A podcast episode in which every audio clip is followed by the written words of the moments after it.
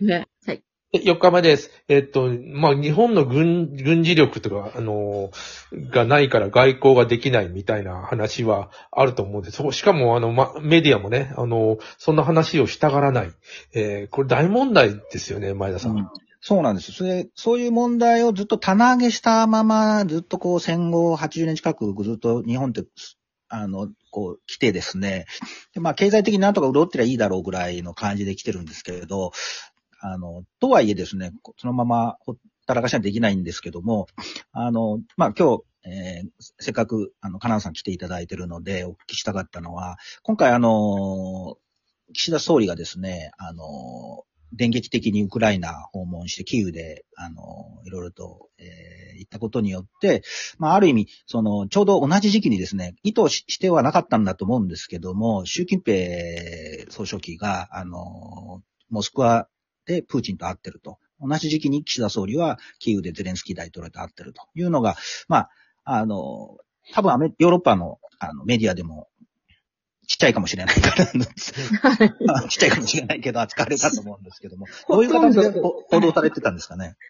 ほとんど報道されてないと思報いますね道されてたんですかね？ねえ。まあ、してないことはないと思いますよ。例えば BBC でちょこっとヘッドラインに出たとか、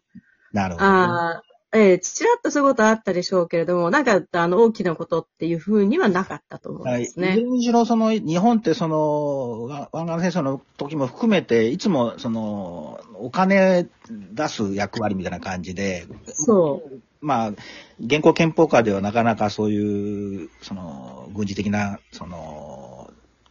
協力でできないからという話になって、そこを避けて、はいえーはい。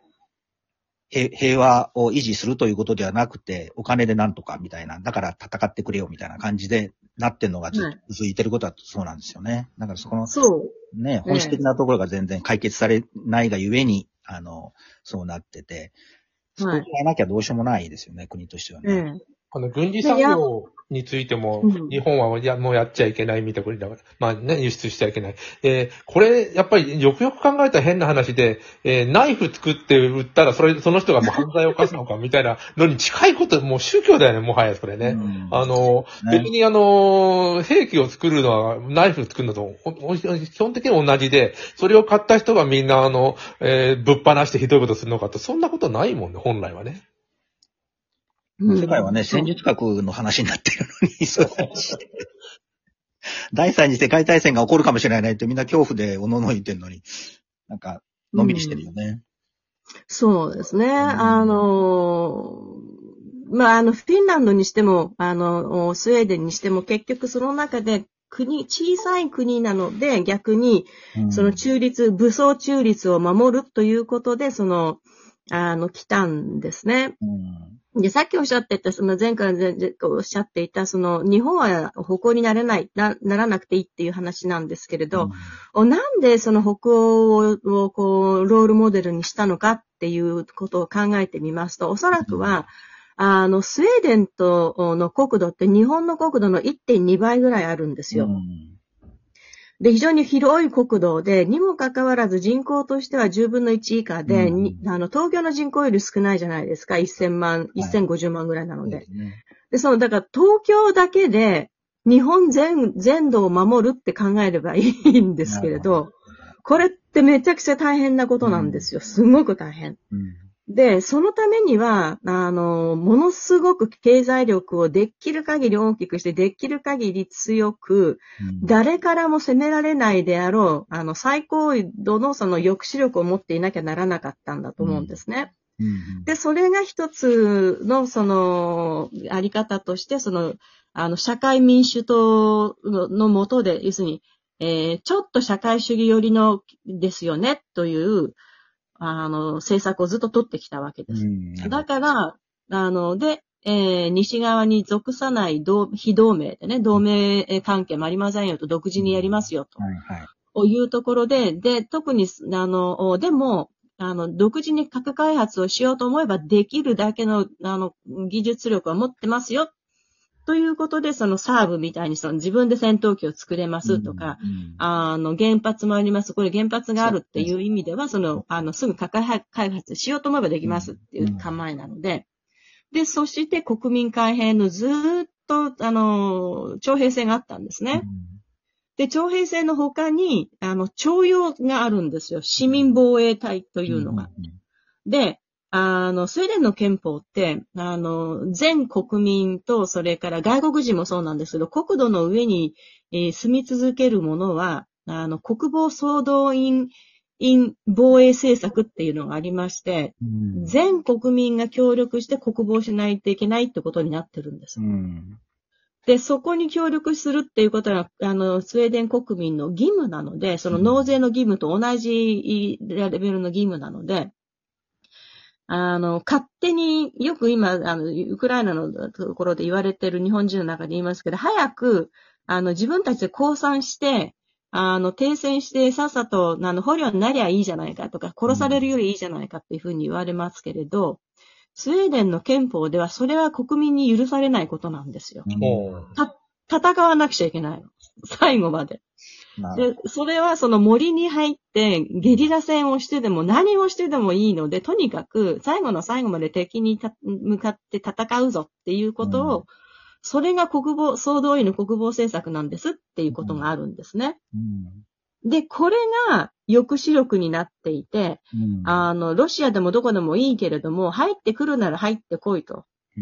うんあの、軍だけではなく、全国民がどこにいてどういうふうにしてるかわからないけれども、決して、えー降参せずに捕虜になることなく戦い続けるんだぞっていうのが、これ怖いことらしいですよ。うん。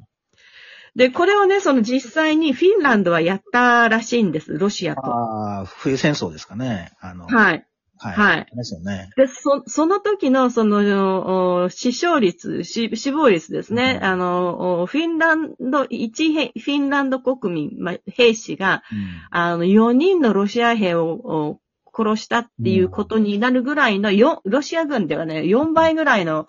あれが出てるんです。被害が出てる。はい。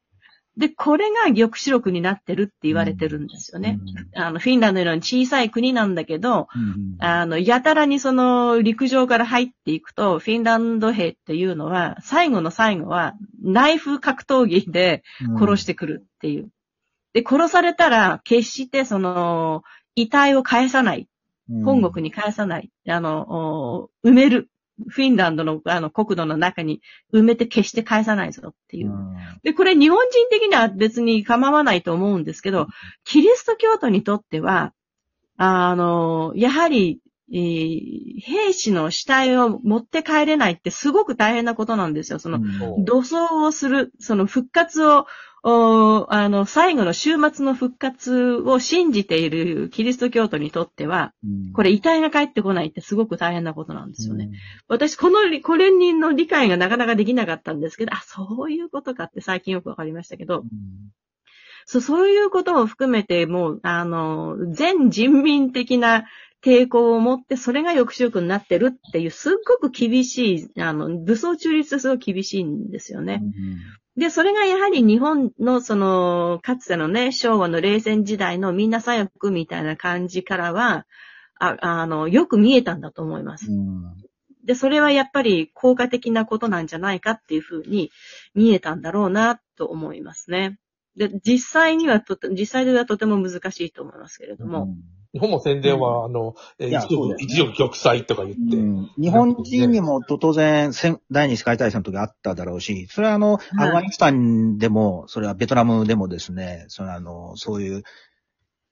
まあ、なんていうのかな、ナナショナリ、いいいい意味でのナショナリズムって当然ある、民族主義というのはあるあるわけで、それはあの、はいそれが一番抑止力になるって意味では抑止力になるんだと思うんですよね。はい。にもかかわらず、えうんあの、はいやっぱり世界っていうのかな、今回のロロシア、プーチン、プーチンによるロシロシアによる、その、なんていうのかな、ウクライナ侵攻っていうのは、し、し、まあ、死んだ風戦争みたいなのがね。起こってしまったんですよね。世界のほとんどの人はそんなこと起こらないと思ってたにもかかわらずそうですよ。起こってしまったので、そう、そうやってちょっとまあ話また、え、あの、大げさになるんだけども、そうすると、中国が台湾に侵攻するということも、当然、あの、その有事を想定しなきゃいけないという状況に、まあ日本は置かれてるにもかかわらずっていう状況だと思うんですよね、今はね。はい。うん。だからやっぱりその日本の根幹、国家としての根幹ができてないっていうことも見,、見てみないことにしているように、その有事が来るっていうこともなかったことにしたいってない、うんないことにしたいみたいな。まあ、だい、考だいえたく、ないまあ、なんとかなるみたいな。ほぼほぼ思考停止状態になってるんですよね、今ね。そうですね。うんうん。まあ、考えたくない、あのーうん、見たくない、聞きたくないっていうことなんだと思うんですよね。考えたくもないみたい今、台湾の半導体の会社が、えー九州の熊本とか北海道に移るっていうの。はいあれ、一つでもちょっと気な臭い話ですよね、まやちゃん。まあ、あれも当然 TSMC がね、相当技術あるんで、それを、まあ、欲し、中国が欲しいっていうのが当然あるんだと思うんだよね。もう移しちゃうその前に。だから一生懸その前に、はいあの、バイデン政権は一生懸命アメリカやあちこちに移して、新しいことを、どんどん最先端のことはね、あの、アメリカ中心にやろうって形になってるみたいだけど。な。はい。そうですね。うん。そういう方向になって、いざ本当に、あの、ハードウェアとして上陸してくるのであれば、あの、お台湾見捨てる前にそこは、あの、自分で破壊するとまで言ってますものね。そうですよね。ねまあ中国に取られるんだったら破壊するって言ってそうなんですよ。だから、昔はその、石油だったと思うんですけども、はい最先端半導体になってるので、先端半導体になってるので、そこが、まあ、要するに兵器作るときにね、最先端の兵器ってやっぱり、あの、最先端の半導体でやらないと、命中率が多分違ってくるんだと思うんで、そこはいですよね、アメリカが今必死で死守しようとしてるのはね。ロシアはすごい古い兵器で戦ってるみたいな、今第二次世界みたいだね。そうそう。そう。打てればいいのかで、そこで量産。そう。で、そこでだから量産して、だからそう、そう、そういう違った自分たちでできる、あるいはイランなり、えー中国が作れるようなものを使って、その、継戦能力をどんどん伸ばしていこうっていうふうに考えてるんだと思いますけどね。うんそうだうね。ん。あともう一回行きましょうか。あの、ど、はいドバイの話はちょっと聞きたいなっていうのは、教育とか、どう、スウェーデン教育どうなってるんですかね？みたいなこともちょっとお話がいいかな。はい。はい。じゃあ最、最終回、5回目。